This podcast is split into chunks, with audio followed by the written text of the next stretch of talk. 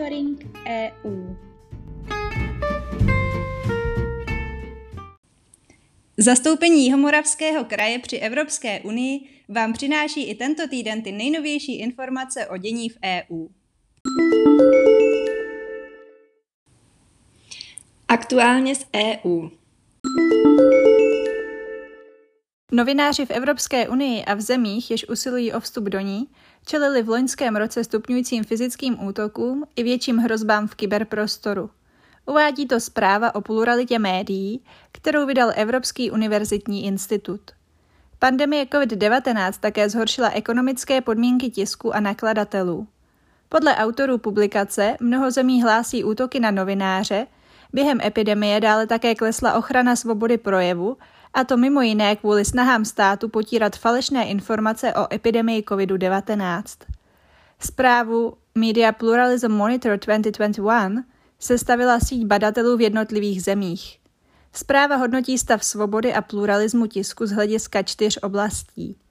Základní ochrana práv novinářů, pluralita vlastnictví, politická nezávislost a sociální inkluze. Zpráva se zaměřila na země Evropské unie a dále na Albánii, Černou horu, Severní Makedonii, Srbsko a Turecko. Česká republika se například vysloužila kritiku hlavně v oblasti plurality vlastnictví médií a politické nezávislosti. V obou těchto případech se negativně promítlo, že premiér Andrej Babiš má vliv na jeden z nejvýznamnějších mediálních domů v zemi. Evropská unie zahájila u Světové obchodní organizace WTO právní kroky proti ruským opatřením, která podle ní společnostem z EU omezují či znemožňují prodej zboží ruským společnostem ve státním vlastnictví. Dle Evropské komise jsou tyto praktiky zřejmě v rozporu s pravidly VTO, která požadují, aby Rusko v této oblasti nediskriminovalo zahraniční obchodní korporace.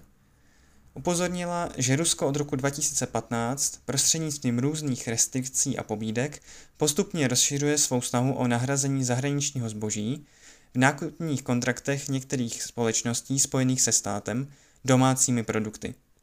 Prvním krokem bez sporu u VTO je spuštění konzultačního období, které obvykle trvá 60 dnů. Pokud tyto konzultace nepovedou k uspokojivému řešení, bude moci EU požádat, aby VTO vytvořila výbor, který o této záležitosti rozhodne.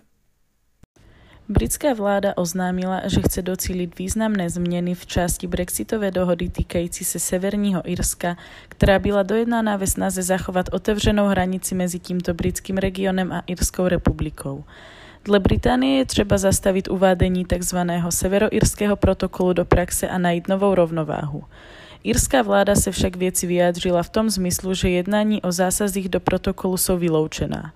Nový návrh přepracovat zložitě dojednanou sekci brexitové dohody se zcela jistě ani ve zbytku EU nesetká s pochopením. Dle místo předsedy Evropské komise Maroše Ševčoviče bude komise nadále hledat kreativní řešení v rámci protokolu v zájmu všech komunit v Severním Irsku, nebude však souhlasit s jeho znovu projednáním. Jak hodlá britská vláda postupovat v případě, pokud Unie nepřistoupí na její požadavek nových jednání, není jasné. Zprávy z evropských institucí.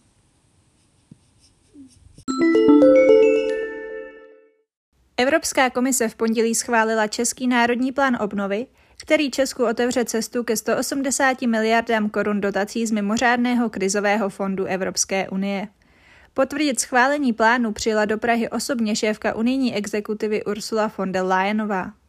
Fond, na který si EU vzala na finančních trzích bezprecedentní společnou půjčku, má členským zemím pomoci oživit hospodářství zasažené koronavirovou pandemií či je lépe připravit na její případné opakování.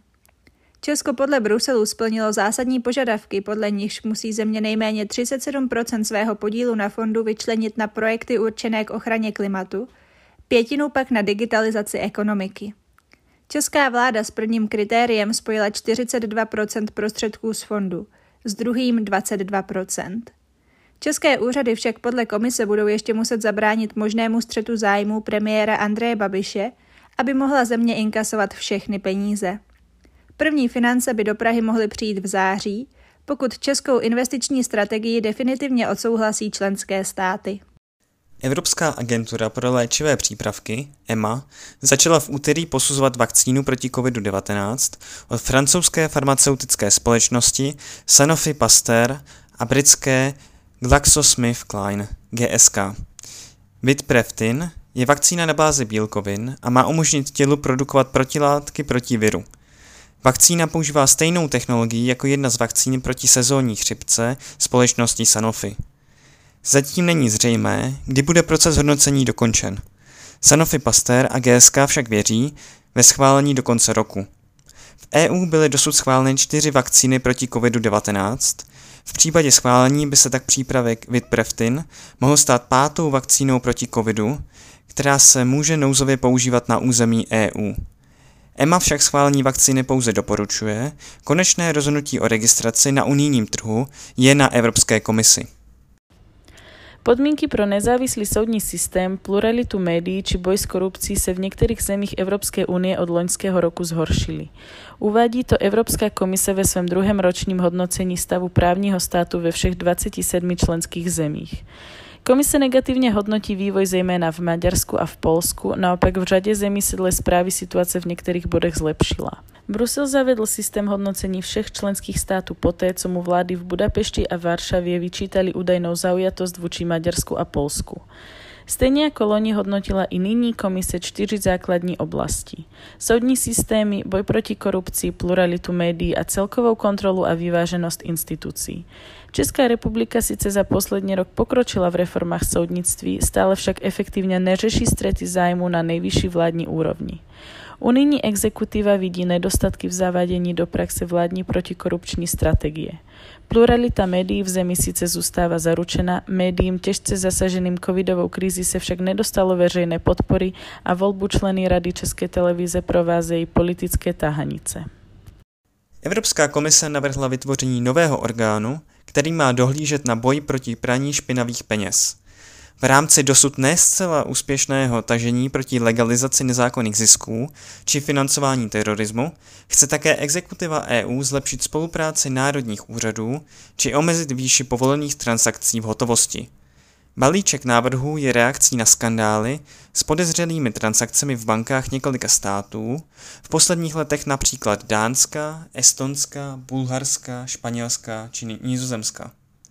Právě v tom má pomoci nový úřad proti praní špinavých peněz, AMLA, který by měl mimo jiné koordinovat činnost orgánů členských zemí.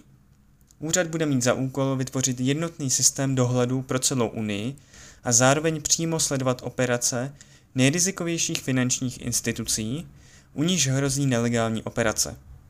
Komise chce také znesnadnit nekalé finanční operace s využitím hotovosti, nejvyšší povolené transakce s hotovými penězi, proto nemají v zemích EU přesáhnout 10 000 eur. Aby dnešní návrhy dostaly závaznou podobu, musí je nejprve schválit členské země a Evropský parlament. To však může trvat i několik let. Zprávy z činnosti zastoupení. Zastoupení se v pondělí 19. července zúčastnilo debaty Nová průmyslová strategie pro Evropu, inovativní, inteligentní a mezinárodní, uspořádané zastoupením Hesenska při Evropské unii. Evropská komise předložila 5. května 2021 aktualizovanou verzi své průmyslové strategie. Jejím cílem je posílit odolnost vnitřního trhu a tržního hospodářství, řešit strategické závislosti Evropské unie, ale také podpořit přechod na environmentální a digitální ekonomiku. Na této debatě se diskutovalo o tom, zdali Evropská komise svou aktualizovanou strategii určila správný směr pro budoucnost a zdali dokáže evropský průmysl tuto strategii přijmout, aby překonal výzvy, kterým čelí a účinně konkuroval ve stále globalizovanějším světě. V úterý 20. července uspořádalo zastoupení Hesenska při Evropské unii další debatu, jí se naše zastoupení zúčastnilo. Tématem debaty bylo, jak dopravní politika EU může přispívat k plnění cílů Zelené dohody pro Evropu. Diskutovalo se o tom, jak čelit hlavním výzvám v oblasti udržitelné dopravy, jaké se v rámci Zelené dohody pro Evropu mohou objevit příležitosti růstu pro odvětví dopravy a mobility, ale také o tom, jaké cíle a opatření se budou v rámci balíčku Fit for 55 odvětví dopravy a mobility týkat. Celý monitoring EU si také můžete přečíst na našich webových stránkách www.kjmk.eu v sekci aktuality.